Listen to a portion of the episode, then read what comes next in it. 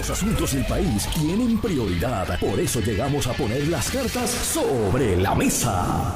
Vamos a poner las cartas sobre la mesa de inmediato. Hay varios temas que quiero discutir en la mañana de hoy con todos ustedes.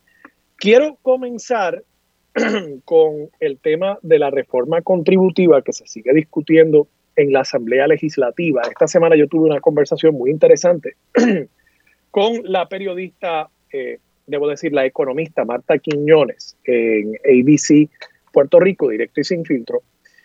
Y ella planteó sobre el IBU a una pregunta mía que efectivamente la reducción del IBU sería una manera mucho más justa, mucho más equitativa de poder hacer una justicia con tantos trabajadores en Puerto Rico, particularmente aquellos trabajadores del sector privado que han visto mermarse su capacidad adquisitiva en la medida en que los precios de los productos han aumentado tan significativamente durante el pasado año. Así que vamos a estar hablando sobre eso y quiero también discutir lo que está pasando al interior del Partido Popular Democrático con la posible candidatura a la gobernación específicamente de Jesús Manuel Ortiz y de Juan Zaragoza, que parecería ser las dos figuras que van a permanecer en la contienda por la fortaleza al interior de la pava. Quiero discutir eso, han habido una serie de expresiones de parte y parte y me parece que ya tenemos suficiente información como para poder hacer un análisis de lo que está sucediendo al interior de la pava y acerca de quién se está consolidando como líder al interior de esa colectividad. Pero comencemos con el tema de la reforma contributiva. Como ustedes saben, yo llevo discutiendo este tema, es uno de esos temas que me apasiona. Lo llevo discutiendo ya por varios meses. Para hacer un poco de resumen, el gobernador de Puerto Rico, Pedro Pierluisi, había propuesto en la última sesión legislativa, o sea que estamos hablando ya antes del 30 de junio del 2023, él había propuesto una reforma contributiva, o más correcto sería decir, unos alivios contributivos que habrían implicado unas reducciones en las tasas contributivas para distintos grupos, para asalariados, para empresas en Puerto Rico, y todos esos ajustes él entendía que iban a generar un ahorro para los contribuyentes en Puerto Rico de unos 570 millones de dólares. 570 millones de dólares. Cuando vemos esos números, eh, de paso, creo que era 540, la cifra precisa. Él planteaba que iba a costar 540 millones de dólares, que no es otra cosa que decir que el gobierno iba a sacar de sus arcas ese dinero o no recibir en sus arcas ese dinero y devolvérselo a los contribuyentes. Es una medida que yo creo que es importante esa devolución a los contribuyentes, particularmente en la medida en que hemos seguido enterándonos acerca de las grandes cantidades de dinero que está recaudando el gobierno de Puerto Rico, al punto de que está alegadamente, y pongo esto entre comillas, sobrándole dinero al gobierno. Recordemos que el gobierno no es una empresa con fines de lucro. Las empresas con fines de lucro, pues se supone que efectivamente generen un sobrante. Ese sobrante es lo que se conoce como la ganancia. El gobierno no se supone que funcione con ganancias. No se supone que funcione así. Se supone que lo que entre de para costear, lo que tiene que salir, ingresa tanta cantidad en contribuciones, sale una cantidad muy similar en los salarios de los maestros, de los policías, de los bomberos y en todo lo demás que implica la operación del Estado. Claro, que hay momentos en que hay las vacas gordas y en esos momentos de vacas gordas uno trata de crear una reserva presupuestaria para cuando no haya vacas gordas. Bueno, también eso sería sana administración, que haya un poco de ahorro en el gobierno. Pero aquí lo que estamos viendo es que en lugar de ahorro, si el gobierno le sobran dos pesetas, esas dos pesetas el gobierno las va a gastar. Y aquí lo que hemos estado viendo durante el pasado año es que si sobra dinero, hay que darle un bono a los empleados públicos conforme al acuerdo de paso que se firmó con algunas de las uniones de empleados públicos como parte del ajuste de la deuda. O sea que no estoy diciendo aquí que sea ilegal necesariamente lo que, lo que está sucediendo. Es simplemente que a los empleados públicos, al gobierno, le conviene que sobre dinero y le conviene que sobre dinero porque al final del año hay empleados públicos que reciben hasta 12 mil dólares en bonos producto de ese sobrante. Pero ese sobrante no es tal cosa, es simplemente que nos cobraron a los contribuyentes de más. Entonces, el gobernador plantea esto como una posible solución a ese problema, porque está sobrándole demasiado dinero al gobierno y los contribuyentes en medio de un momento de muy alta inflación, los precios en el supermercado, esto no tengo que decírselo a ninguno de ustedes, los precios en el supermercado, en el chinchorro de la esquina, en el fast food, los precios han aumentado dramáticamente. Y los empleados del sector privado, a diferencia de la mayoría, vasta mayoría de los empleados del sector público, no han visto aumentarse sus salarios. Eso también es una realidad. Los maestros, por ejemplo, en Puerto Rico, hoy por hoy, en promedio, se están ganando 40 mil dólares al año, producto de un aumento que se dio durante este cuatrienio de mil dólares al mes adicionales para el magisterio. Bueno, pues los empleados del sector privado no han tenido similar aumento. Digo, habrá algunos que sí, que han dado una promoción en el trabajo, pero la mayoría no han visto que sus salarios se ajusten de esa manera. Y si ha habido un ajuste, ha sido a la baja, porque en la medida en que los precios aumentan, ese mismo salario que tenía ese trabajador del sector privado compra menos. Por tanto, es como si se le diera en lugar de un aumento, una reducción de salario a ese trabajador. Entonces el gobernador de nuevo plantea, vamos a devolverle ese dinero a los contribuyentes a través de un alivio contributivo de 540 millones ajustando las tasas. ¿Qué sucede con esos ajustes en las tasas? Bueno, primero que genera un debate muy álgido entre los distintos sectores políticos en Puerto Rico, porque y aquí Juan Zaragoza, de quien vamos a estar hablando en breve en el contexto político. Juan Zaragoza ha sido quizás la voz más vocal en torno al tema de cómo esos ajustes en las tasas contributivas no le hacen justicia a quien él entiende debe hacérsele justicia. Entonces, ahí entramos ya en unas conversaciones y en un debate muy complicado porque esto no es una materia que todo el mundo maneje con facilidad, esa es la realidad.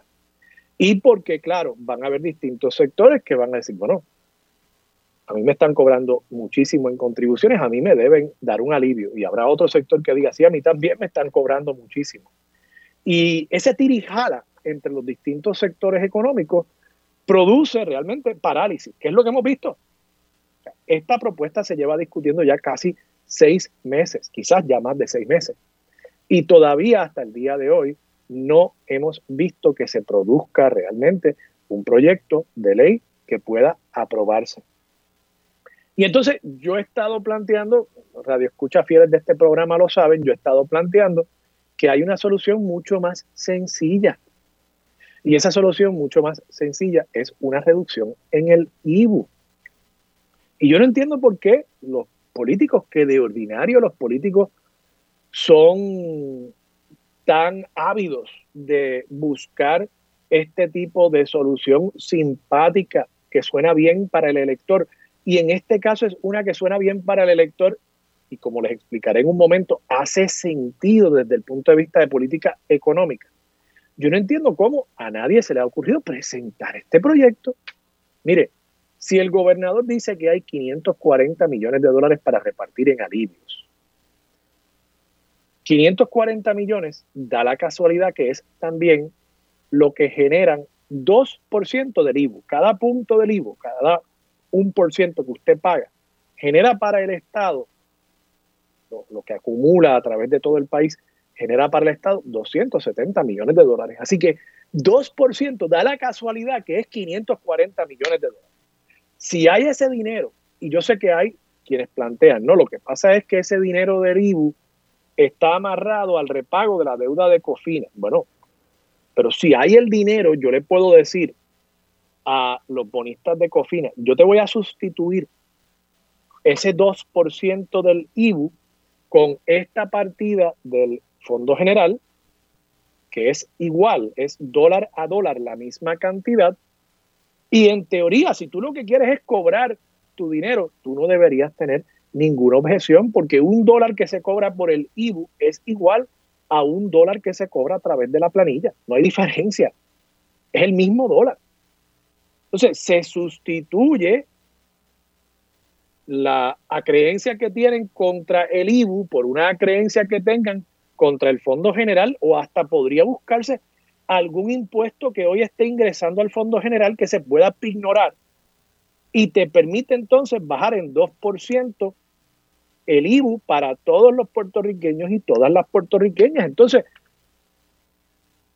¿por qué eso es, desde mi punto de vista y desde el punto de vista de Marta Quiñones, economista, doctora en economía, que la entrevisté hace poco en ABC? ¿Por qué eso es mejor que la reducción en las tasas? Bueno, porque el IBU es un impuesto altamente regresivo.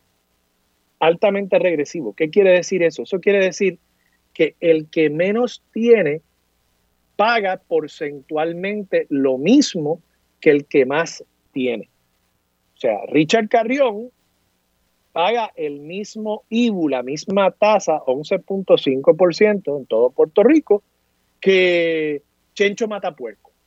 Entonces, claro, en el caso de don Richard Carrión, pues 11.5 sobre lo que él compre, pues sí, es mucho dinero, pero dentro de lo que él genera y dentro de su caudal es un por ciento muy pequeño, mientras que Chencho Matapuerco, que se está ganando 20 mil pesos al año, 25 mil pesos al año, si eso, el 11.5% representa mucho más de lo que él tiene a su disposición para pagar. Por tanto, si yo le bajo 2% a todo el mundo, Chencho Mataporco va a sentir eso mucho más que Richard Carrión. Es una redistribución de esa riqueza hacia los más pobres en nuestro país, que tiene un efecto también que debería favorecer las empresas, porque en la medida en que se reduzca el IBU, también eso implica que va a haber más gente dispuesta a comprar en las tiendas. Cuando aquí hay uno de estos holidays del IBU, cuando tenemos los días sin IBU para el regreso a clases. Mucha gente va y compra para ahorrarse ese 11.5%, aunque quizás en otros momentos del año haya mejores precios. Psicológicamente, sobre la mente del consumidor, el pagar menos en IBU es algo que buscan y en ese sentido podría también hasta producir un aumento en las ventas al detalle en el país. Así que yo creo que es la manera más fácil de devolverle dinero a la gente si el problema ha sido la inflación, pues la reducción de 2% en el costo de todos los productos, eso también tiene un efecto deflacionario. Y en ese sentido yo creo que debería considerarse ya lo que le queda a esta sesión legislativa son dos semanas, dos semanas. Y seguimos perdiendo el tiempo. Y no veo por qué los políticos no se dan cuenta de que tienen aquí una solución que es simpática desde el punto de vista político y por supuesto que también es correcta desde el punto de vista de política económica. Marta Quiñones y otros economistas estoy seguro que se lo dirán si ustedes les consultan. Vamos a hablar sobre el Partido Popular Democrático en los minutitos que nos quedan aquí en este primer segmento del programa. Todo parece indicar que Jesús Manuel Ortiz se ha consolidado efectivamente como el líder principal del Partido Popular Democrático, con un estilo ciertamente que no es abrasivo, con un estilo que incluso muchas personas han visto quizás como debilidad, no es un líder de estar en la gritería, es un líder bastante más pausado, que no necesariamente pretende estar continuamente visibilizado, Jesús Manuel Ortiz ha logrado amarrar aquí a Charlie Delgado para que se retirara de la contienda y creo que a estas figuras hay que reconocerles el desprendimiento de lo que están haciendo, con todo y que uno pueda diferir de ellas y ellos en otros aspectos, pero hay un elemento de desprendimiento importante aquí. Charlie Delgado se hace a un lado. Luis Javier Hernández decide aspirar al Senado. Yo creo que es una noticia muy positiva y me parece que Luis Javier Hernández sería eh, un líder importante para el Partido Popular Democrático en el Senado, quizás, quizás incluso para ser un presidente del Senado, si es que se lograse una mayoría en ese cuerpo. Y todo tiende a indicar que José Luis Dalmau también va a permanecer en el Senado, aunque en su caso todavía no ha habido una expresión a esos efectos. Queda solamente, por tanto, Juan Zaragoza y Jesús Manuel Ortiz. En ese sentido, me parece que, de nuevo, Jesús Manuel Ortiz ha logrado en el tiempo que lleva en la presidencia, primero, alienar a Tatito Hernández. Hubo una pelea, hubo un diferendo público entre ellos dos.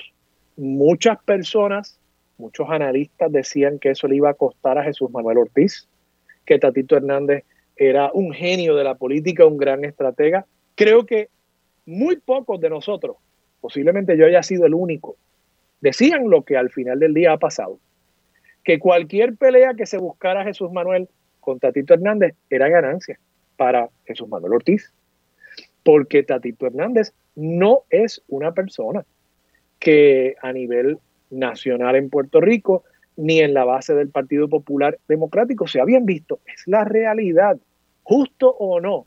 Esa era mi percepción y creo que el tiempo me ha dado la razón y le ha dado la razón a Jesús Manuel Ortiz. Uno ve la encuesta que publicó hace una semana Noticel y uno ve que la figura de Jesús Manuel Ortiz ha crecido cuando había quienes decían que iba a verse lacerada por la pelea que tuvo con Tatito Hernández. Y además de esa pelea muy pública, privadamente ha ido amarrando la base del Partido Popular y, de nuevo, ha ido amarrando unos líderes que hubiesen sido opositores suyos en una primaria y ha logrado que ellos se hagan a un lado por la unidad del partido. Queda solo Juan Zaragoza. Yo dije algo y con este comentario cierro el segmento. Yo dije hace una o dos semanas sobre una posible contienda entre Juan Zaragoza y Jesús Manuel Ortiz, que no me preocupaba el que fuese a haber entre esas dos figuras una primaria muy álgida, entiéndase, una primaria que dejara muchas heridas. Yo quisiera pensar que eso todavía es así, pero, pero, vi unas expresiones esta semana de Juan Zaragoza, donde decía en una expresión que yo creo que fue con toda la intención, decía y comparaba a Jesús Manuel Ortiz, Luis Javier Hernández y Ricardo Rosselló, diciendo que ellos los tres tenían la misma edad. Y obviamente la intención de él ahí es decir, bueno, sí, ellos son caras nuevas, ellos son de una nueva generación, pero fíjate, de esa nueva generación también era Ricardo Rosselló. Yo creo que eso le quedó muy mal a Juan Zaragoza. Y yo no creo que a los populares les guste el que un líder del partido esté comparando a otros líderes del partido que tienen gran cariño en la base, porque tanto Luis Javier como Jesús Manuel Ortiz, yo creo que durante el proceso de campaña se ganaron el cariño de la base del Partido Popular Democrático. Yo no creo que a la base del partido eso le interese, ver ese tipo de pelea entre líderes del Partido Popular Democrático. Así que mi recomendación sería que Juan Zaragoza mida cuidadosamente cómo él quiere proceder durante esta primaria, porque me parece que si esto es un indicio de que él piensa iniciar una primaria de tiraera, yo creo que puede acabar costándole a él mucho más que meramente el hecho de que no llegue a ser el candidato del Partido Popular Democrático, podría costarle el cariño que le tienen hoy, porque también le tienen los populares a Juan Zaragoza. Lo dejo ahí, vamos a la pausa. Regresamos con más de Sobre la Mesa por Radio Isla 1320. Quédate en sintonía. Conéctate a radioisla.tv para acceder y participar en nuestra encuesta diaria. Sobre la mesa por Radio Isla. Llegó el momento, uniéndose a la mesa para analizar de frente y con una perspectiva única, el ex secretario de Estado, Kenneth McClintock.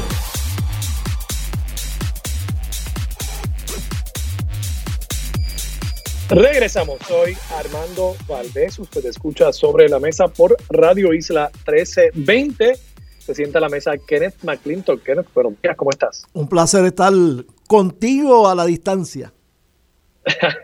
y no soy yo el que está distante. De acuerdo, de acuerdo. Kenneth, eh, comencemos hablando sobre el tema de, quiero tocar la, política eh, en Washington, pero también acá en San Juan.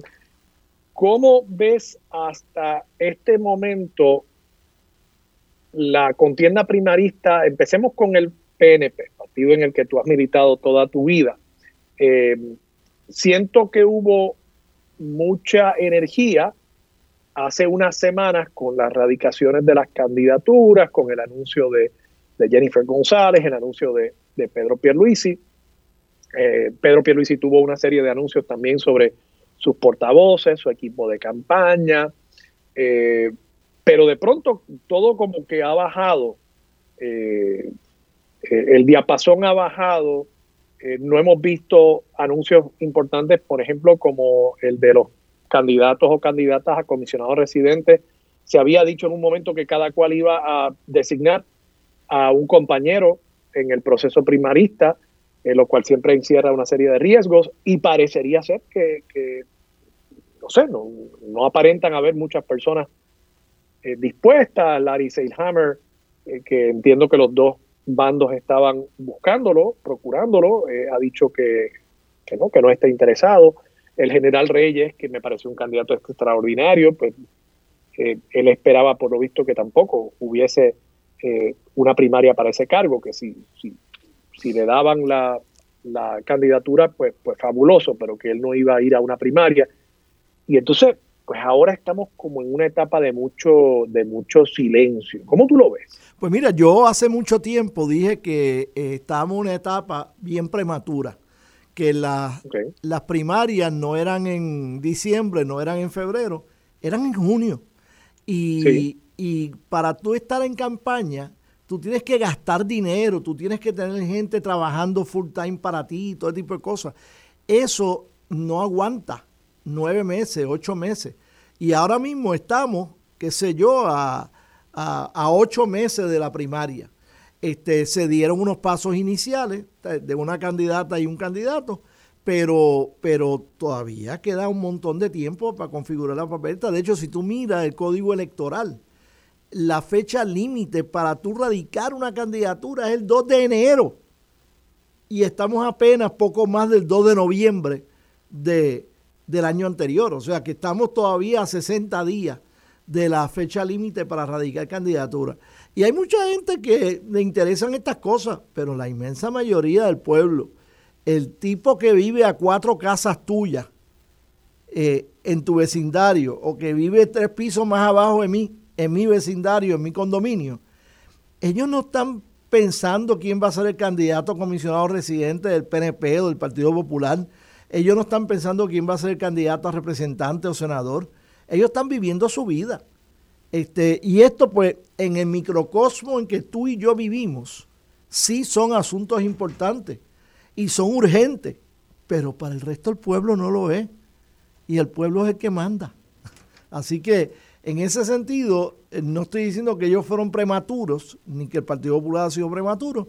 Lo que estoy diciendo es que a medida que se acerquen las fechas, pues entonces la gente empezará a cobrar interés en el asunto.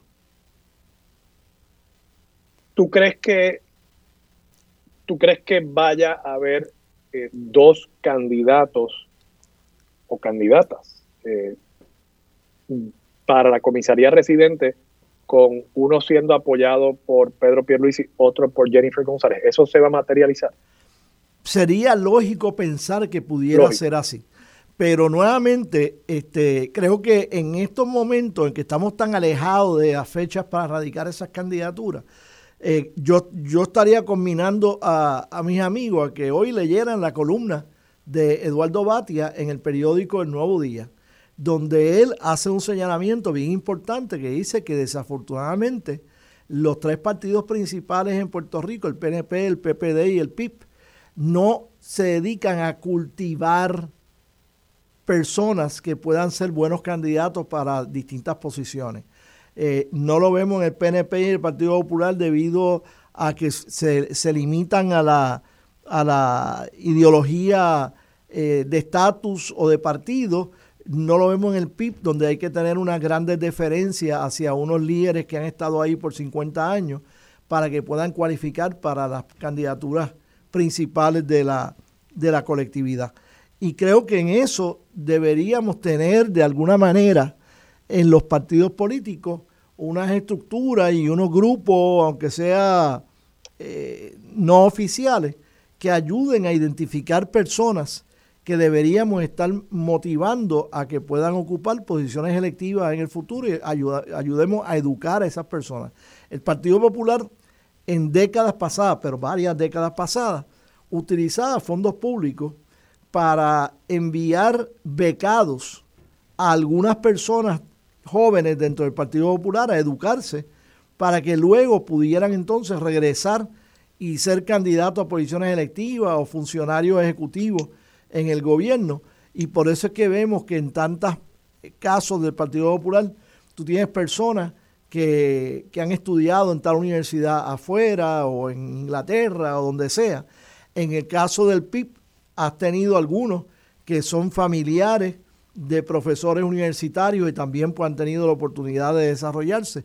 En el PNP no ha habido tanto de eso. En el PNP yo creo que quizás en los últimos 20 años pues hemos tenido algunos programas de internado legislativos o internados congresionales que yo creé para que pudieran tener experiencia. Ahí ha sido mucho más egalitario porque no ha habido un, caso de nepotismo, sino que ha sido más bien una, una selección aleatoria donde todo estudiante universitario que interese ha podido solicitar para, eso, para esos programas, ha podido ser considerado para eso y donde hay centenares de, jóvenes eh, de nuestro partido y de otros partidos que han tenido la oportunidad de desarrollarse en Washington o en Capitolio en Puerto Rico para poder eh, aspirar a posiciones electivas.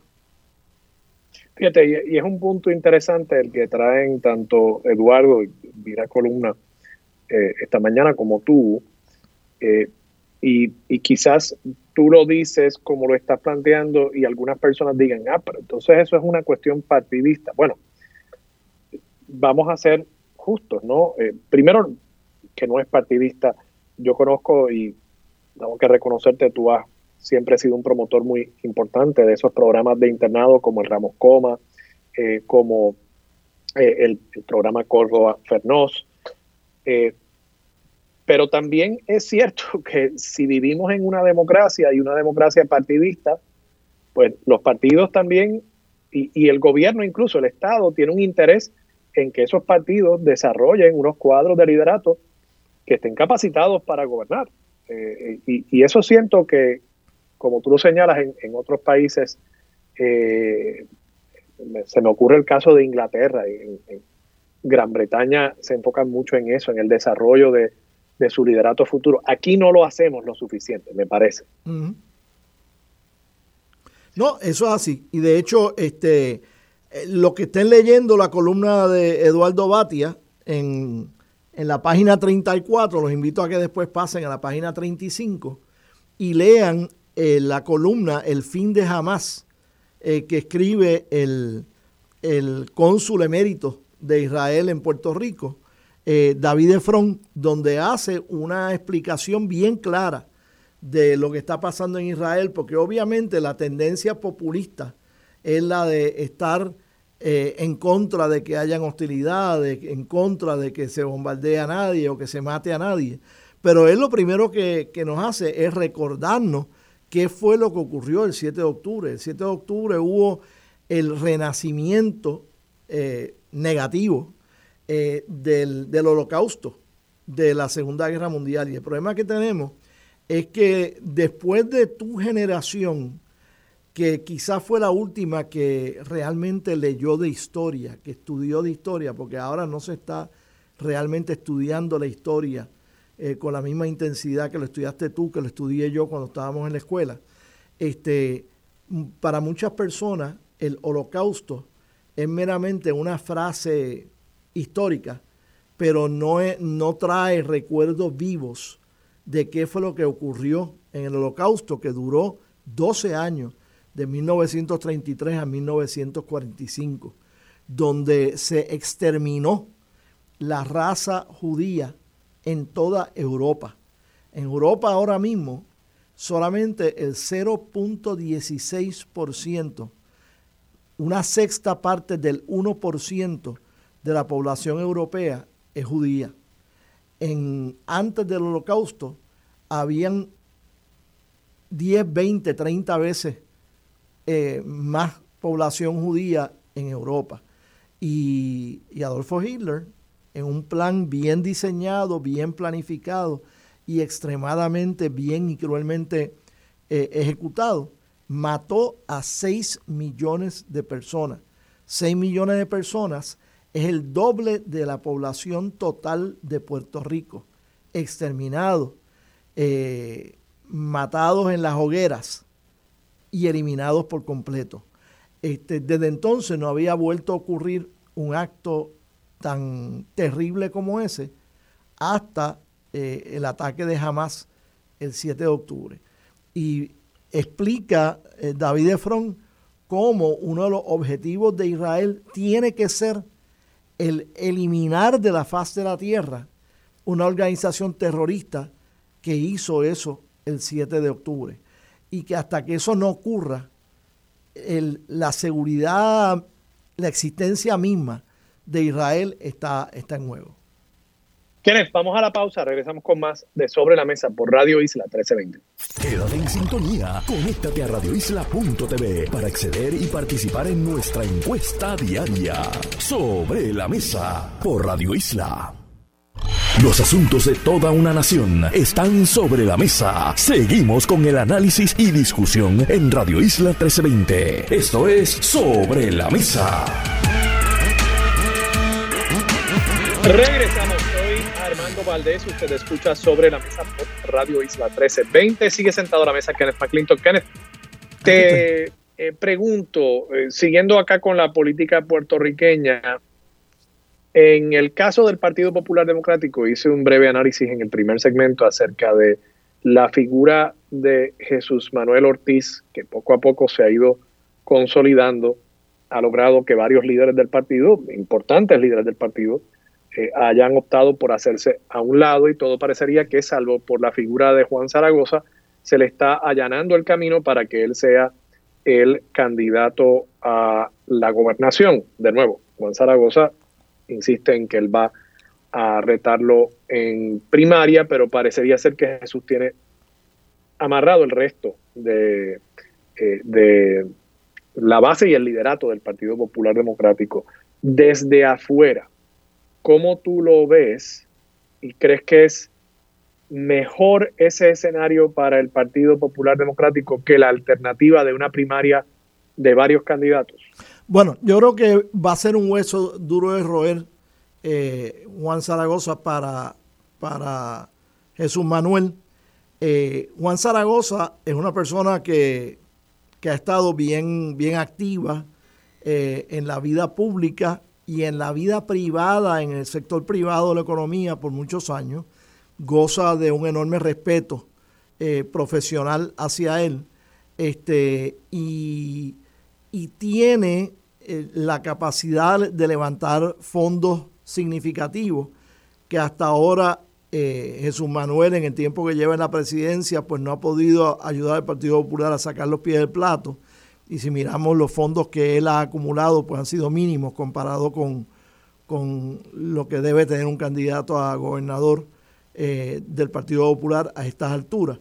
Así que si Juan Zaragoza insiste en correr, creo que va a estar algo competida esa candidatura porque eh, Jesús Manuel va a poder atraer votos a través del control de la maquinaria del Partido Popular, pero eh, los votos silvestres, los votos de populares que salen a votar no porque un comisario de barrio lo invita a ir a votar, sino porque se interesan en la competencia, leen noticias, etcétera, pues eh, podría llevar a que un por ciento significativo, quizás no la mayoría, pero una minoría significativa, terminara votando por Juan Zaragoza. Esa es mi apreciación de lejos. Además de eso, el sector privado se está organizando como nunca antes. Han creado un PAC, que creo que es un PAC que ya es millonario, este, donde van a estar invirtiendo dinero para ayudar a candidatos que demuestren tener conocimiento de la situación económica, que tengan una ideología económica y socioeconómica clara, relativamente conservadora, y creo que esos intereses del sector privado pudieran verse atraídos por la candidatura de Juan Zaragoza y podrían ayudar a financiar aspectos eh, desde el punto de vista independiente de una campaña para contrarrestar el valor que tiene para Jesús Manuel el tener el control de la maquinaria que mueve los votos del corazón del rollo. Bueno, y entonces, eh, llegando al caso de eh, Victoria Ciudadana y el Partido Independentista Puertorriqueño, la famosa alianza. Hoy el periódico El Nuevo Día publica una entrevista a Manuel Natal Albelo eh, y dice aquí, cito, esta nota de paso, a mí siempre me gusta reconocer al periodista, eh, esta nota es de Valeria María Torres Nieves. Dice la nota, Natal Albelo, Manuel Natal, aseguró que tanto el Victoria tanto el movimiento Victoria Ciudadana como el Partido Independentista presentarán cita todas las candidaturas que son requeridas por ley, pues de lo contrario se arriesgan a perder sus franquicias electorales inmediatamente y con ello que se invaliden las aspiraciones a las elecciones de 2024. Eh, dice, aunque entiende que muchos de los cargos electivos es posible evitar que los candidatos de ambas colectividades compitan entre sí, reconoció que para la gobernación y comisionado reciente no sería posible si nosotros llegáramos a entendidos que sean aceptables para ambas fuerzas políticas en cuanto a esas candidaturas, vamos a comunicarle al país cómo buscaríamos, cumpliendo con la ley, viabilizar ese sentido, ese entendido, para asegurarnos que los votos vayan hacia las candidaturas que queremos que compitan y que ganen en la próxima elección. O sea, en otras palabras, Manuel Natal está planteando que van a haber candidatos de agua en esa papeleta, una persona posiblemente que aspire a la gobernación por victoria ciudadana, pero que activamente le haga campaña a Juan Dalmau, porque entiendo que ficha clave de esta alianza sería el que Juan Dalmau sea el candidato de ambos partidos. ¿Cómo tú lo ves? Pues mira, varias cosas. Primero que nada, a mí todavía nadie del movimiento Victoria Ciudadana se ha sentado conmigo para explicarme cómo esta alianza beneficia al movimiento Victoria Ciudadana. Yo veo esta alianza eh, resultando en la desaparición eh, partidista del movimiento Victoria Ciudadana. Veo esta alianza poniendo en peligro los, funcionarios electivos que logró Victoria Ciudadana en las pasadas elecciones. Eh, no veo posiblemente ni a ninguno de los cuatro legisladores que ellos eligieron entrando en una, en una reelección. y realmente, o sea, no entiendo cuál es el interés de Victoria Ciudadana de entrar en esta, en esta alianza. Segundo, eh, todas las encuestas privadas que yo he visto eh, ponen a Juan Dalmau con menos por ciento de apoyo ahora, significativamente menos por ciento de apoyo ahora, que el 13 o el 14 por ciento que él había obtenido en el pasado. Eh, no veo que el Movimiento Victoria Ciudadana le vaya a traspasar eh, el 14% de los votos que sacó Alexandra Lúgaro, que era una candidata única dentro del movimiento Victoria Ciudadana en dos elecciones corridas, una independiente y la segunda partidista. Este, no veo ese traslado de, de, de apoyo de ella a ningún otro candidato. Este, veo también a Manuel Natal no postulándose para alcalde de San Juan, porque ahora no es Miguel Romero el candidato aprendiz, sino que ahora es un alcalde experimentado que creo que se está ganando el apoyo de muchos ciudadanos en San Juan al verse el contraste significativo que ha habido entre la obra de su antecesora y la obra que él eh, dramáticamente está realizando. Así que yo no veo dónde esa alianza vaya a ser beneficiosa para nadie, excepto para el Partido Independentista puertorriqueño.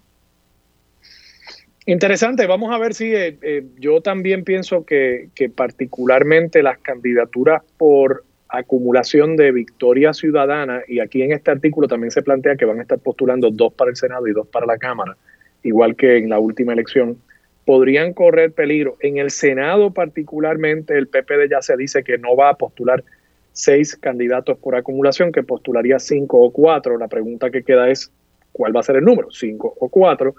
Y eso quiere decir que muy probablemente el Partido Popular pueda colar o todos o por lo menos cuatro de esos candidatos, el PNP también, y entonces en el Senado tienes incluso a un Vargas Bidot que muy difícilmente eh, vaya a ser derrotado Vargas Bidot como candidato independiente. Entonces quedan, quedan menos, cuando uno va haciendo la matemática, quedan menos y menos escaños disponibles para, para esas figuras de victoria ciudadana. Así que particularmente esa delegación legislativa podría, podría correr peligro eh, y el PIB va a postular solamente a un candidato en cada cámara. Así que complicado. Si el PNP colara cinco, el PPD cuatro, allá hay nueve.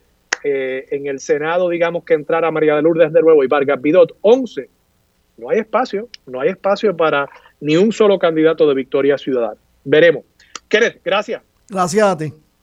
Kenneth McClintock, amigo y ex secretario del Senado, colaborador aquí los viernes en Sobre la Mesa. Vamos a la pausa, regresamos con más de Sobre la Mesa por Radio Isla 13. Quédate en sintonía, conéctate a radioisla.tv para acceder y participar en nuestra encuesta diaria. Sobre la Mesa por Radio Isla. Su compromiso con la justicia social, los derechos humanos y la equidad la convierten en pieza clave para discutir los temas sobre la mesa. Ahora se une a la mesa la licenciada Rosa Seguí Cordero. Regresamos, soy Armando Valdés, usted escucha sobre la mesa por Radio Isla 1320. Rosa Seguí se sienta a la mesa y está en el estudio. Rosa, buenos días, ¿cómo estás? Buenos días, Armando. Eh, estamos bien. Yo creo que las situaciones alrededor del mundo nos, afectan y nos entristecen. Eh, pero estamos bien de salud. ¿Cómo estás tú y tu familia? Bien, gracias a Dios, muy bien. Eh, Rosa, varios temas que discutir contigo, pero quiero comenzar precisamente con la conversación que estaba teniendo con el amigo Kenneth McClintock y que dejamos sobre la mesa acerca de las distintas agrupaciones políticas y llegamos eventualmente al caso de Victoria Ciudadana y el Partido Independentista Puertorriqueño y la posibilidad de eh, una alianza, ¿no? Eh, y en el caso de eh, esta alianza, uno de los temas que se ha estado discutiendo mucho durante las pasadas semanas ha sido la posibilidad de que para cumplir con la ley electoral se vean forzados, ya que la alternativa legislativa se ha descartado y la alternativa judicial también se ha descartado y creo que correctamente, o sea, no, veía eh, mucho, mucho futuro eh, en ninguna de esas dos alternativas, que para cumplir con la ley y para retener sus franquicias electorales, los eh, partidos, ambos, tengan que presentar un cuadro completo de candidatos y que eso implique, por tanto, que en algunos casos habrían unos candidatos de agua, entiéndase, que si la alianza va a apoyar a Juan Dalmao para eh, la gobernación, siendo él candidato bajo la insignia del Partido Independentista puertorriqueño, que el movimiento Victoria Ciudadana tenga que colocar en la candidatura a la gobernación, que es una de las que requiere la ley, tengan que colocar a Juan Pérez y que Juan Pérez, a pesar de estar ahí como candidato, realmente haga campaña a favor de un voto por Juan Dalmao y que de esa manera pues se materialice cumpliendo, cumpliendo con eh, todas las de la ley, se materialice la alianza. De parte del PIB yo había escuchado mucho más eh, un reconocimiento de que hizo, eso iba a ser así. Eh, en cuanto al partido Victoria Ciudadana, pues realmente no había habido un reconocimiento, pero hoy en el periódico El Nuevo Día, en una entrevista con Manuel Natal, pues él básicamente ya lo confirma. ¿Estoy haciendo una lectura correcta de esa entrevista? No, no, entendí bien qué es lo que confirma. Si lo que estás diciendo es que hay un desprendimiento y que lo importante es eh, el resultado que beneficia al país y si perder la franquicia es parte de eso, ¿estamos dispuestas? Pues sí.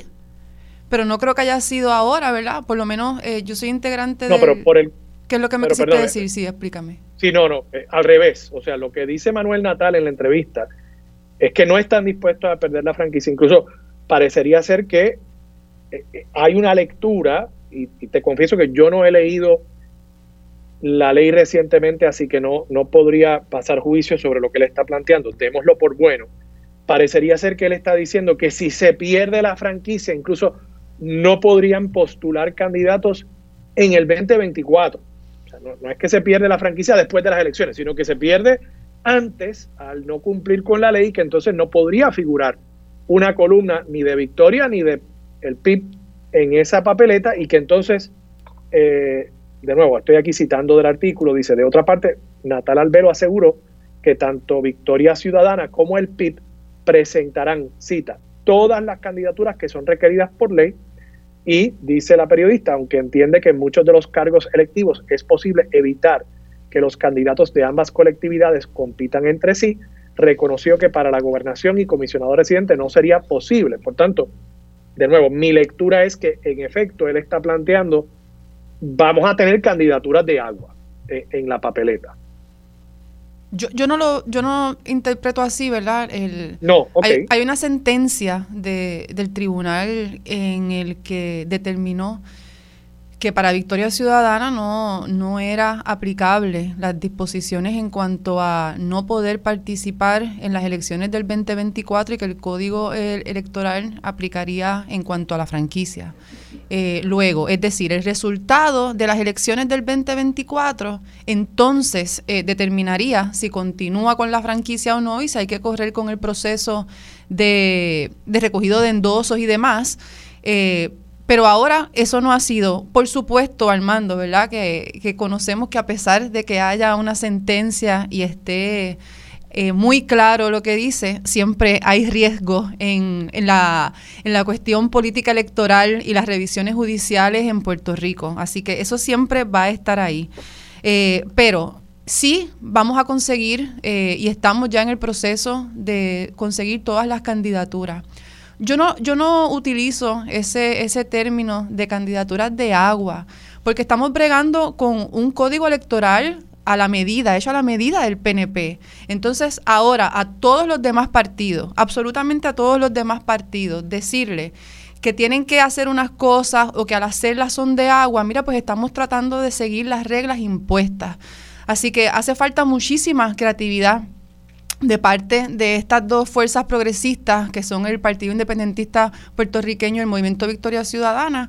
Pero insisto, ¿verdad? Eh, Victoria Ciudadana ha sido muy enfática en que esta alianza no se limita al Partido Independentista puertorriqueño. Hay personas de distintas organizaciones, sindicatos, comunidades, organizaciones de base, que están dispuestas también y han, han, han anunciado, ¿verdad? han expresado esa intención de radicar candidaturas. Eh, y se radican esas candidaturas, ¿verdad? Aunque exista la figura posiblemente de a la gobernación de Juan Dalmau y una persona diga, yo estoy dispuesta a ser candidata por Victoria Ciudadana a la gobernación, porque no porque sea de agua, no, sino porque es lo que hace falta para cambiar las cosas en el país. Así que lejos para mí, ¿verdad? Mi interpretación y como yo lo veo, yo veo valentía y yo veo fuerza en las personas que quieren ocupar esos puestos, reconociendo que quizás no salgan electas, pero que están trabajando también debido a las reglas que impuso el PNP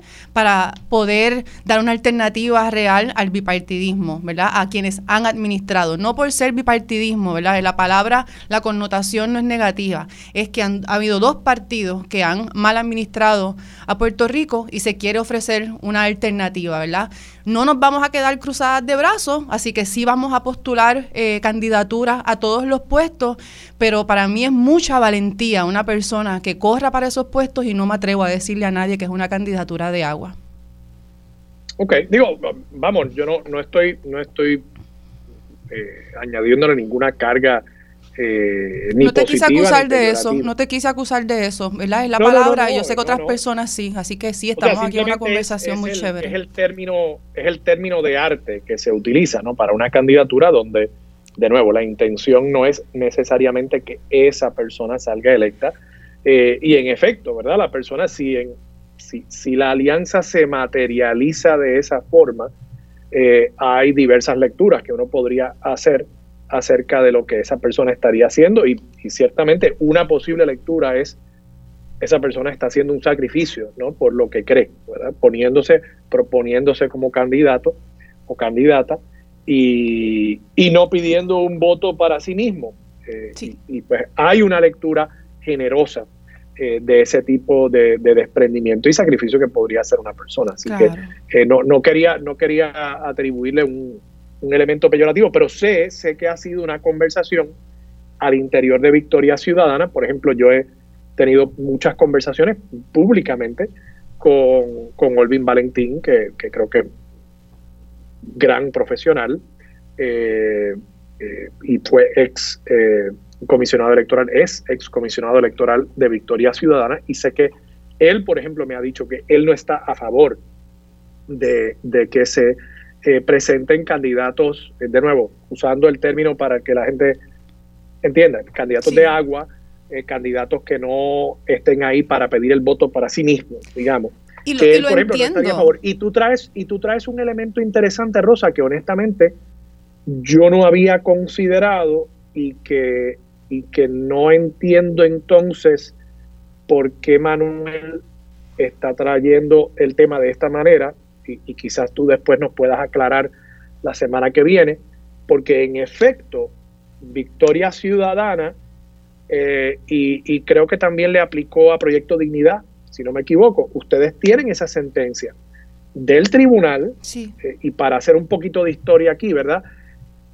El cuatrienio pasado, ustedes radican sus candidaturas como partido ya inscrito, Proyecto Dignidad, y Victoria Ciudadana, ustedes radican su cuadro de candidatos y posteriormente el PNP cambió la ley, cambió el, código electoral y cambian el código electoral para establecer que para que un partido pudiese permanecer inscrito ya no era solamente el voto por la gobernación, el, el por ciento que se requiere del voto por la gobernación, sino que también ese candidato tenía que haber cumplido con unos requisitos anteriores, que era postular el 50% de las candidaturas a la alcaldía, eh, cierto número de candidatos a través de todo el país. Y si no hacían eso, entonces, aunque sacaran, como sacó Victoria Ciudadana, de 14% del voto por la gobernación, no podían permanecer inscritos. Ustedes llevan el caso al tribunal y el tribunal determina, mira, las reglas que tienen que aplicarle a estos partidos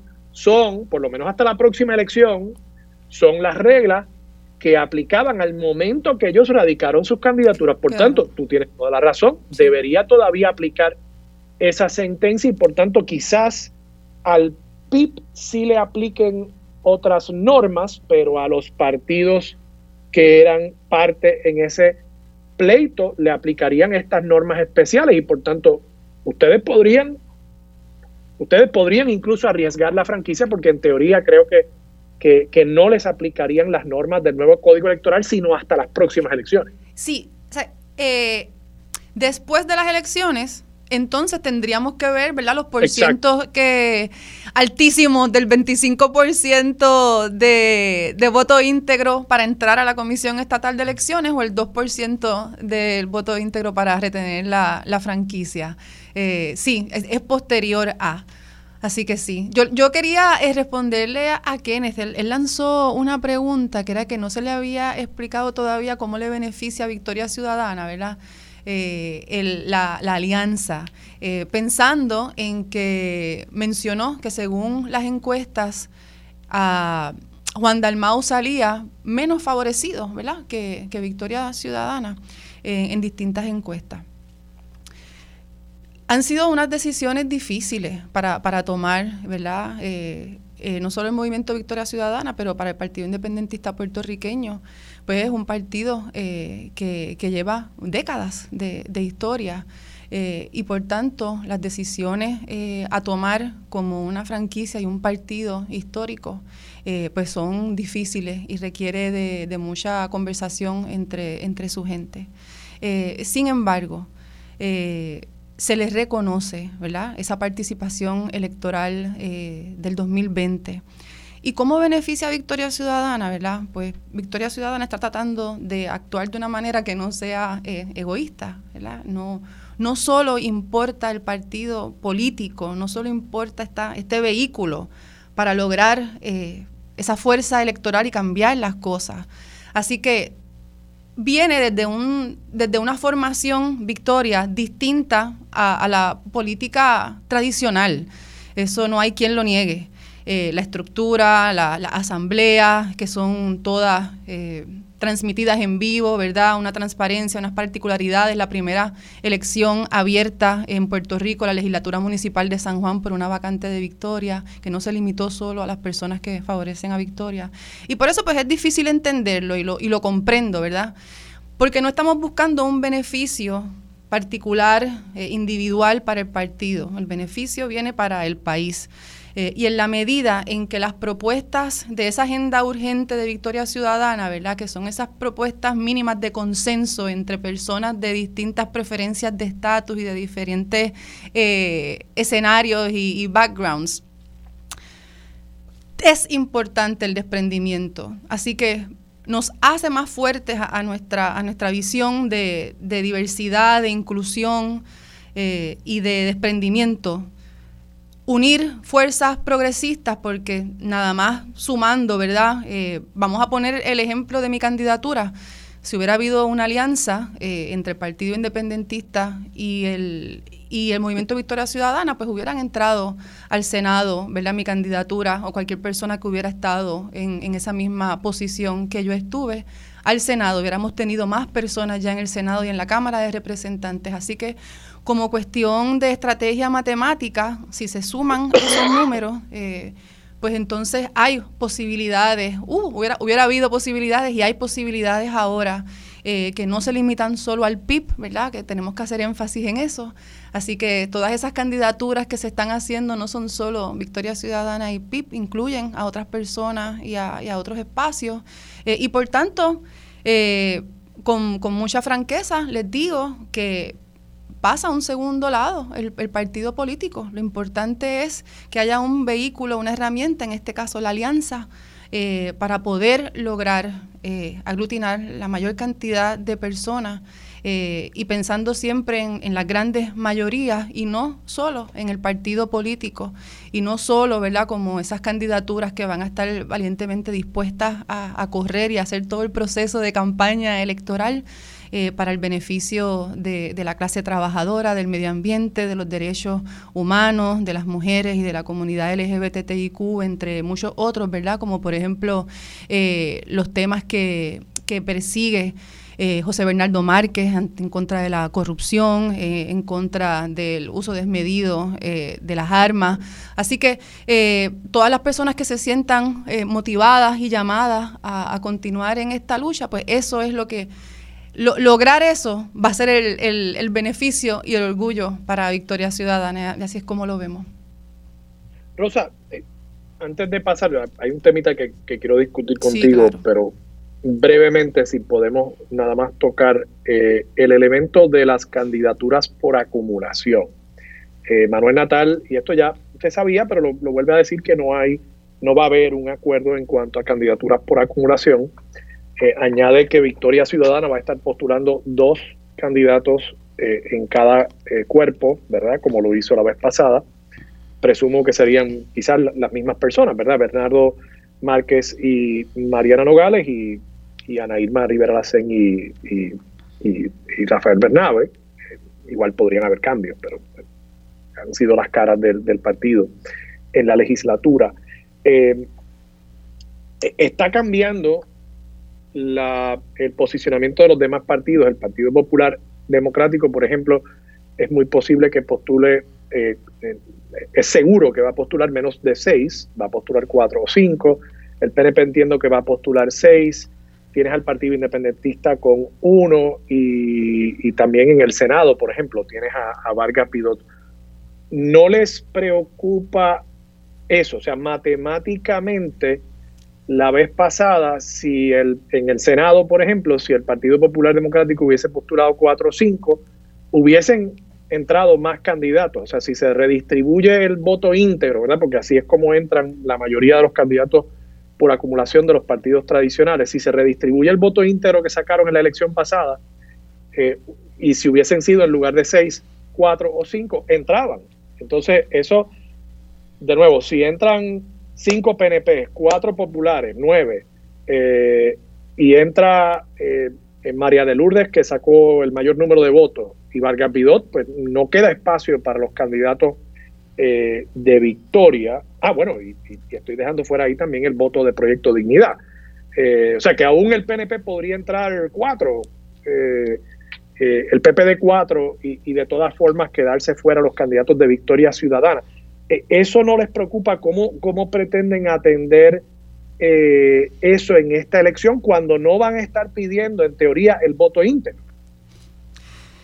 Eh, no se ha decidido la cantidad final de personas por acumulación por victoria ciudadana. Lo que la Asamblea decidió en la Asamblea de Objetivos Electorales era que era al menos dos, pero se dejó la cantidad hasta seis, si no me equivoco. Eh, así que eso está sujeto a que tengamos otra asamblea eh, y se decida finalmente de acuerdo al proceso este de precandidaturas y de acuerdo a las conversaciones sobre la alianza país.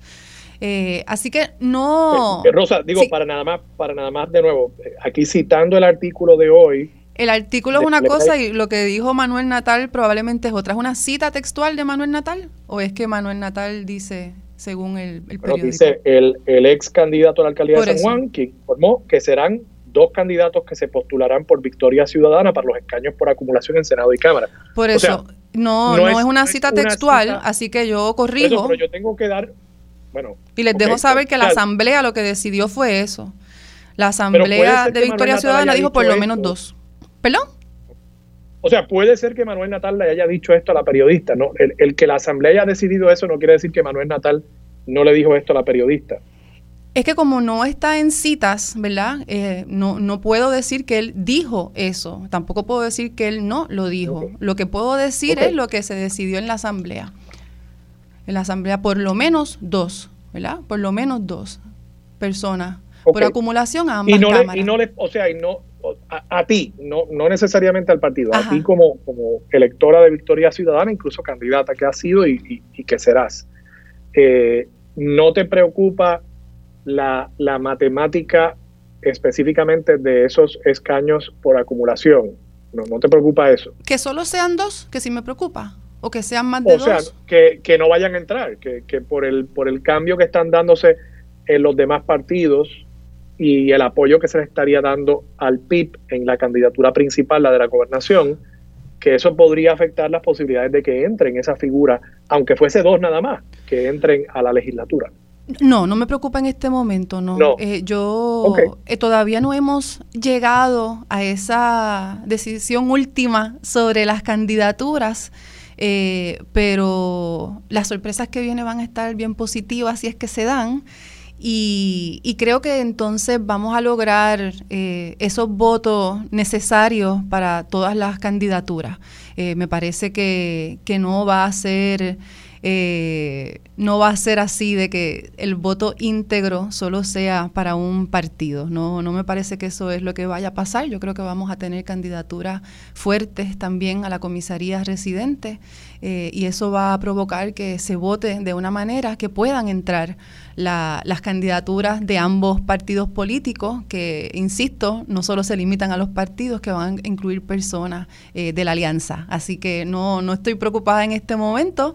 Eh, yo creo que las candidaturas o la radicación como tal, ¿verdad? Excepto por el Partido Proyecto Dignidad, que lo hizo de una manera distinta y por eso está radicando ahora, van a comenzar el 1 de, de diciembre Y luego entonces el movimiento va a, tener, va a tener sus asambleas para ratificar quiénes van a ser, ¿verdad?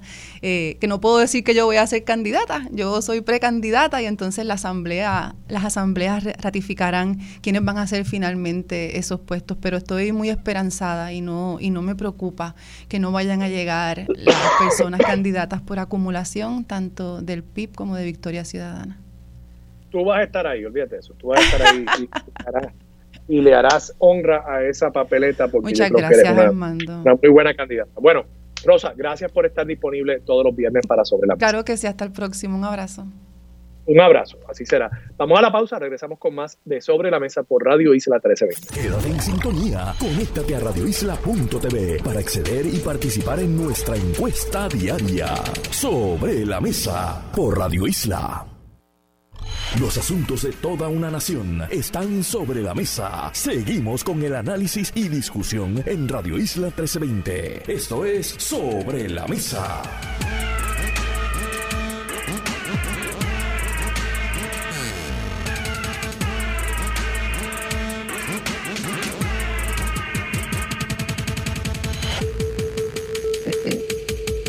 Regresamos, soy Armando Valdés, usted escucha sobre la mesa por Radio Isla 1320 y a esta hora se sienta Leilani Colón, empresaria de la Fundación Sila María Calderón y la mente detrás de El Closet PR. Leilani, buenos días, ¿cómo estás? buenos días, buenos días y gracias por tenerme aquí en su programa.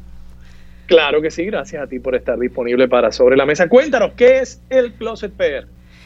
Pues el closet es un taller de sublimación, stickers y artículos personalizados. También trabajamos.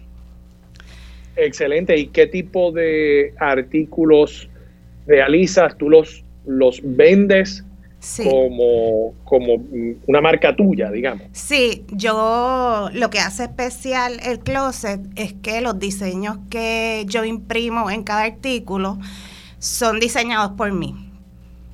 Como por ejemplo, aquí tengo... Muéstranos, muéstranos para las cámaras de, Radio Isla 1320. También trabajo coasters para portavasos. Ahí está más o menos. También trabajamos tazas.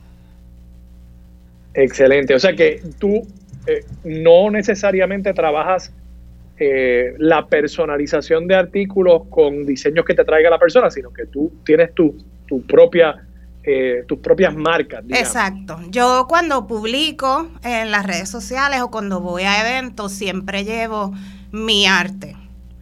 Pero cuando ofrezco el servicio de personalización, pues le doy la libertad al cliente de que seleccione lo que desea en sus productos, ya sea para regalos corporativos, para eventos privados, graduaciones o para su uso personal.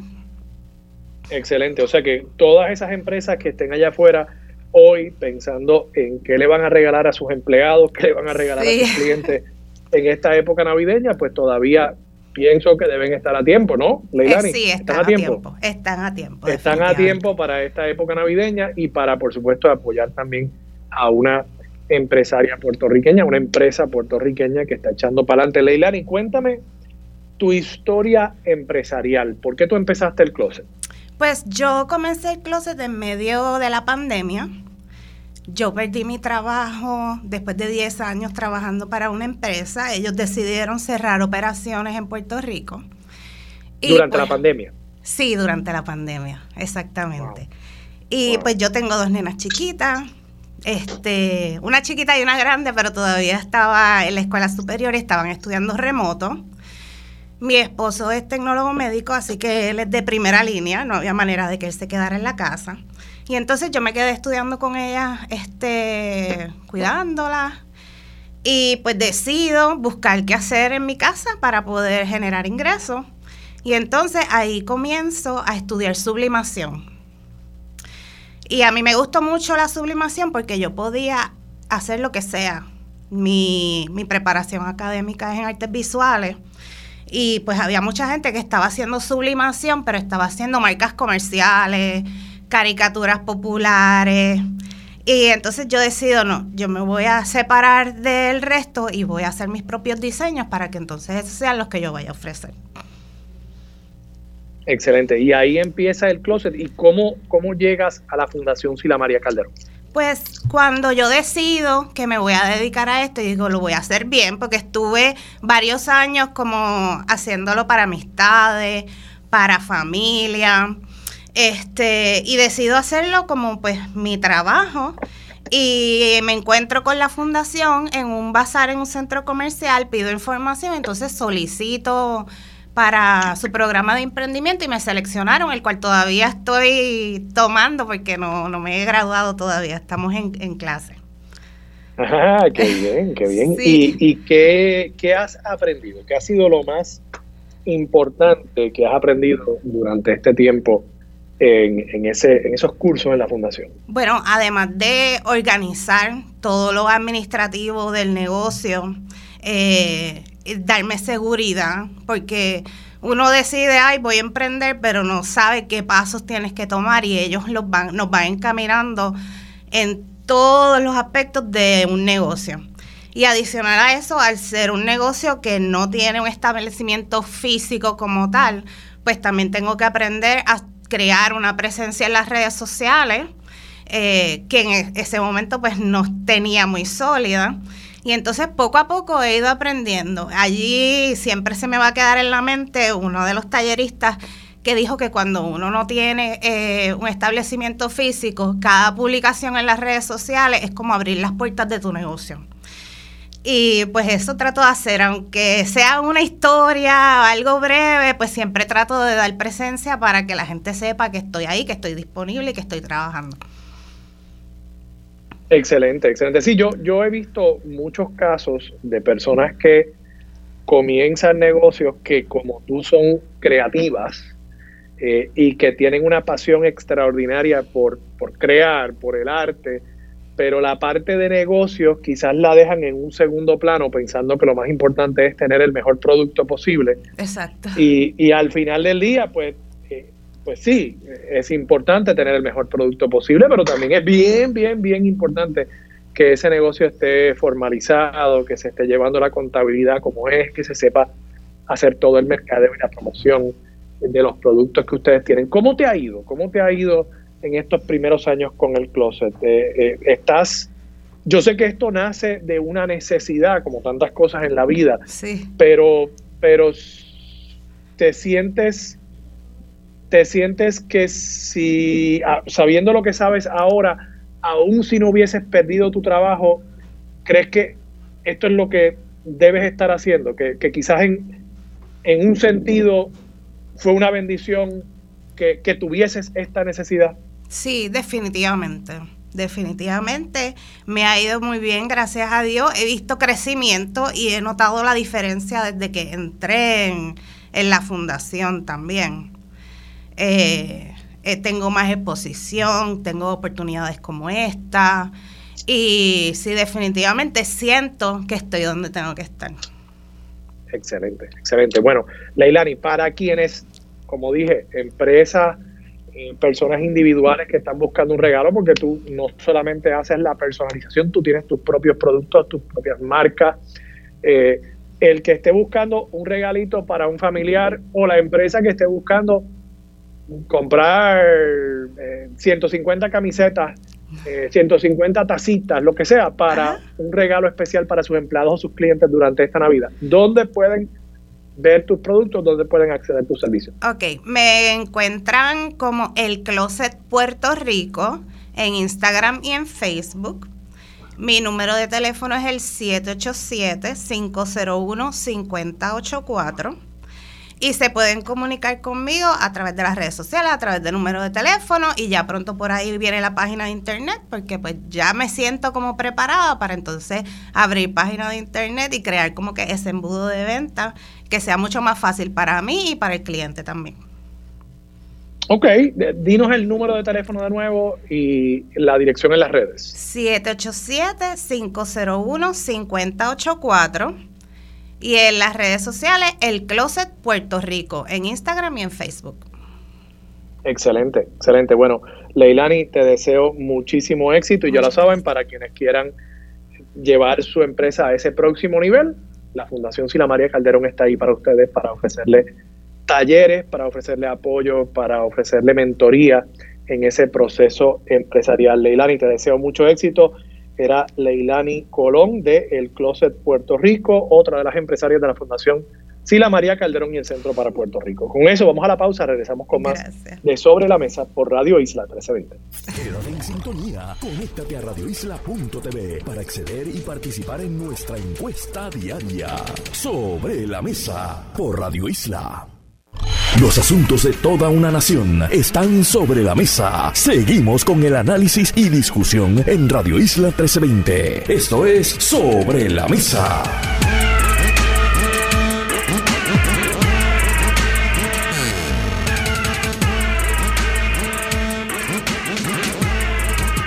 Regresamos hoy a Armando Valdés. Usted escucha sobre la mesa por Radio Isla 1320 y a esta hora se sienta a la mesa de la coalición Paz para la Niñez, la licenciada Taina Moscoso. Buenos días, licenciada, ¿cómo está? Muy buenos días. Licenciada, entiendo que ayer hubo una cumbre contra la violencia infantil en la Cámara de Representantes. Entiendo que la coalición estuvo presente. Háblenos un poco sobre, sobre esa cumbre.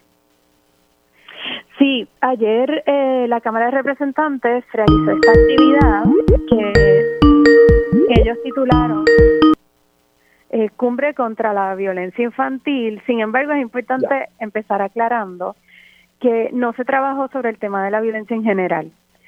Se concentró solo en la violencia por abuso sexual y dentro de la violencia por abuso sexual se concentró en la presentación de dos proyectos de ley que la Cámara de Representantes acaba de presentar el 31 de octubre, eh, dos días antes de la cumbre, a todas estas personas invitadas. Entre las personas invitadas había eh, agencias públicas y había organizaciones no gubernamentales, todas que trabajan directamente día a día con este con este tema. Eh, lo que la intención de, esta, de estos dos proyectos es enmendar dos leyes. Primero, la ley que crea los centros de servicios integrados para menores víctimas de abuso sexual, que son los llamados SIMBA, eh, para fortalecer el proceso de investigación criminal y, uniformar la respuesta del Estado para que una persona que ha pasado por esta situación no sufra mm, eh, daños adicionales porque el proceso en sí eh, sea, eh, le sume, ¿verdad? Eh, sea muy terrible y le sume eh, mayor daño. Entonces, el segundo proyecto es una enmienda al Código Penal para reforzar la vigilancia, la vigilancia de las personas ofensoras luego de que hayan completado la condena. Entonces, hay varios aspectos en que para nosotros, ¿verdad? La coalición queríamos compartir con, con el público, ¿verdad? Y los radioescuchas, eh, que entendemos el, que hubo consenso, eh, pueden tener una idea de que había sobre 30 organizaciones y agencias allí representadas, o sea, estaba verdaderamente las personas que trabajan con este tema y hubo eh, consenso en cuatro aspectos. Lo primero como mencionaba ahorita, esta medida se presentó el 31 de octubre, dos días antes de la cumbre, y el propósito de la cumbre, según se menciona, ¿verdad? Al principio y en la, en la invitación, es que pudiéramos eh, dar nuestra opinión y hacer recomendaciones con relación a, a esas medidas.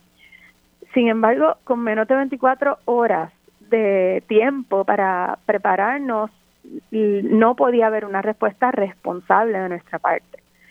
Esto generalmente se hace a través de una vista pública donde las personas son citadas, tienen tiempo de preparar una ponencia, eh, tienen tiempo de hacer una reflexión y esas vistas públicas pues también eh, tiene acceso la, la ciudadanía.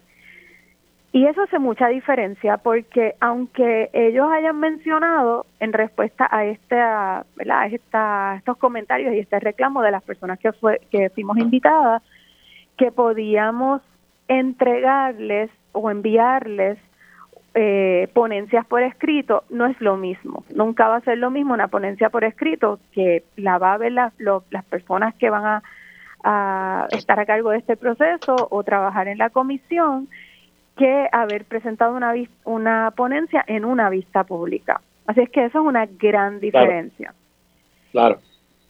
Eh, el segundo aspecto es con relación a cómo se generan estas enmiendas, estos proyectos de ley la mayoría de las personas estuvo de acuerdo y lo y planteó que esto se hizo en el orden equivocado. Eh, la legislatura tiende a utilizar sus recursos, ¿verdad? sus asesores, para preparar proyectos de ley sin contar con la asesoría y el conocimiento de quienes estamos día a día pregando con estas situaciones y conocemos de qué se trata y cómo se podría mejorar. Entonces después nos invitan a que reaccionemos y a que propongamos modificaciones, cuando realmente hay una forma mucho más efectiva de hacerlo, que es convocarnos al principio, no para anunciarnos que ya tienen algo redactado, sino para decirnos, bueno, ¿qué hacemos? ¿Cuál es el problema? ¿Cómo lo podemos solucionar? Y entre todas estas personas trabajamos y generamos un proyecto de ley que ya no hay ni siquiera que pasar a eh, que pasar por un proceso de evaluación porque eso ya se dio y es un proyecto generado por consenso por quienes conocemos del tema y apoyamos todas las medidas que están ahí. Por lo tanto, sería un documento más efectivo. Y al pueblo le ahorra un montón de dinero hacerlo de esta otra manera. Eh, y entonces el tercer aspecto tuvo que ver precisamente con el asunto económico, ¿verdad? Y fue el reclamo de todas las organizaciones y además de las agencias, porque hubo una voz unánime en el reclamo de que el dinero para trabajar con el tema de la violencia infantil y en el caso de la cumbre de ayer que trabajaba solamente con el tema de la violencia por abuso sexual, se necesitan fondos para hacerlo y pero se necesitan fondos recurrentes. La legislatura planteó ayer que nos tocaba todos los años ir a pedir dinero, como si todos los años tuviéramos que ir a demostrar que todavía no se ha resuelto el problema y que existe y amerita esa erogación de fondos. Y hay consenso en que esto no hay que seguirlo demostrando. Sabemos que existe, lo que necesitamos es que haya fondos recurrentes para trabajarlo, que el dinero no se utilice en, ¿verdad? Eh, en hacer estos procesos de, ¿verdad? De una forma que no es la más efectiva, cuando este dinero se puede utilizar en el día a día, en los servicios y, y de una forma más efectiva. Y por Ahora, licenciada, sobre, sobre, el, sobre la sustancia de las medidas, eh, ¿ya han tenido el tiempo de evaluarlas? Pues sobre la sustancia de las medidas hay este, el último consenso y es que tienen un problema de fondo básico y es que estas estas dos medidas solamente están enfocadas en la intervención, que es qué hacemos después que el problema ha ocurrido. Pero no tienen un enfoque en la prevención, cómo logramos que esto deje de ocurrir. Entonces, si nosotros, y eso va relacionado a, a los fondos, estamos pidiendo fondos todo el tiempo para trabajar con este tema, pero si lo que hacemos es solamente remediar o intervenir después de que ha ocurrido y no trabajamos, invertimos ese dinero en evitar que esto ocurra, nunca vamos a romper el ciclo. Entonces, el, el, las medidas no atienden el problema de raíz para atender el problema de raíz tenemos que trabajar en educación y tenemos que trabajar en prevención. Ya, ya, ok. Pero, eh, y, entendiendo eso, ¿verdad? Las, estas dos medidas como tal, pues ustedes se opondrían a ellas. Bueno, atendiendo, eh, ¿verdad? Precisamente lo que se planteaba ayer, no, ni siquiera estamos en posición ahora mismo de oponernos o de apoyarlas, porque no hemos tenido el tiempo suficiente para evaluarlas. Ahora empezaremos ese proceso, cada una de las organizaciones, de sentarnos, de conversar este, sobre su contenido y de generar una respuesta responsable y uno, una opinión, ¿verdad?, eh, sobre eh, lo que nos parece el, las medidas. Pero hubiéramos agradecido eh, que nos hubiéramos nos hubieran tomado en cuenta desde el principio, porque ahora tenemos que remendar en vez de crear desde el inicio un documento fuerte, sólido y que tenga todo nuestro respaldo porque tiene nuestro conocimiento del día a día y de cómo de los problemas y de cómo resolverlos. Muy bien, bueno, licenciada, gracias por estar disponible para Sobre la Mesa. Y gracias a ustedes. Era la licenciada Taina, Taina Moscoso de la coalición Paz para la niñez. Vamos a la pausa, regresamos con Mili Méndez. Dígame la verdad de lo próximo aquí en Radio Isla 1320. Esto es Radio Isla 1320, celebrando la Navidad en grande.